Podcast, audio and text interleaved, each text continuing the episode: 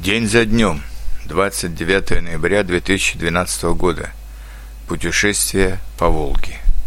Волга – великая русская река, самая большая река в Европе. Около сотни городов и поселков расположены на берегах Волги.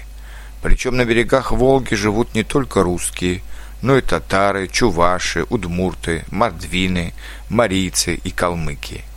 Начинается Волга в лесной зоне – в холмистной местности Валдай, недалеко от Твери, северо-западнее Москвы, затем протекает по лесостепной и степной зоне, впадая у Астрахани в Каспийское море.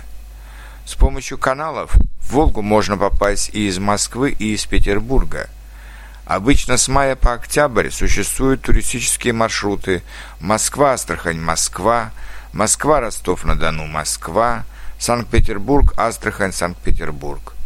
Несколько лет назад я ездил с двумя моими студентами по маршруту Санкт-Петербург, Астрахань, Москва, и мы все были очень довольны.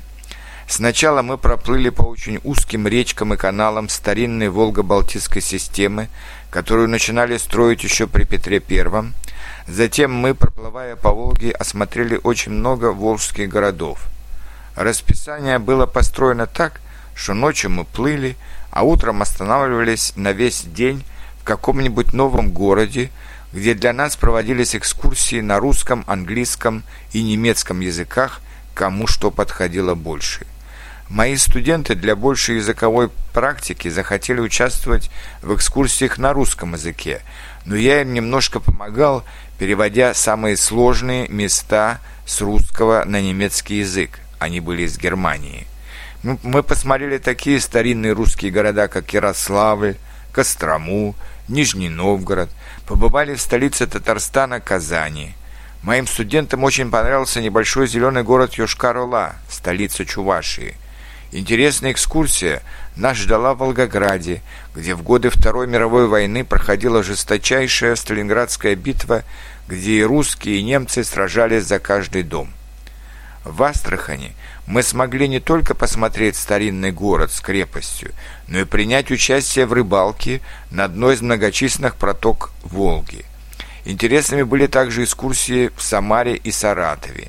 А в последний день путешествия нас ожидало знакомство с Москвой, откуда мои студенты улетали домой.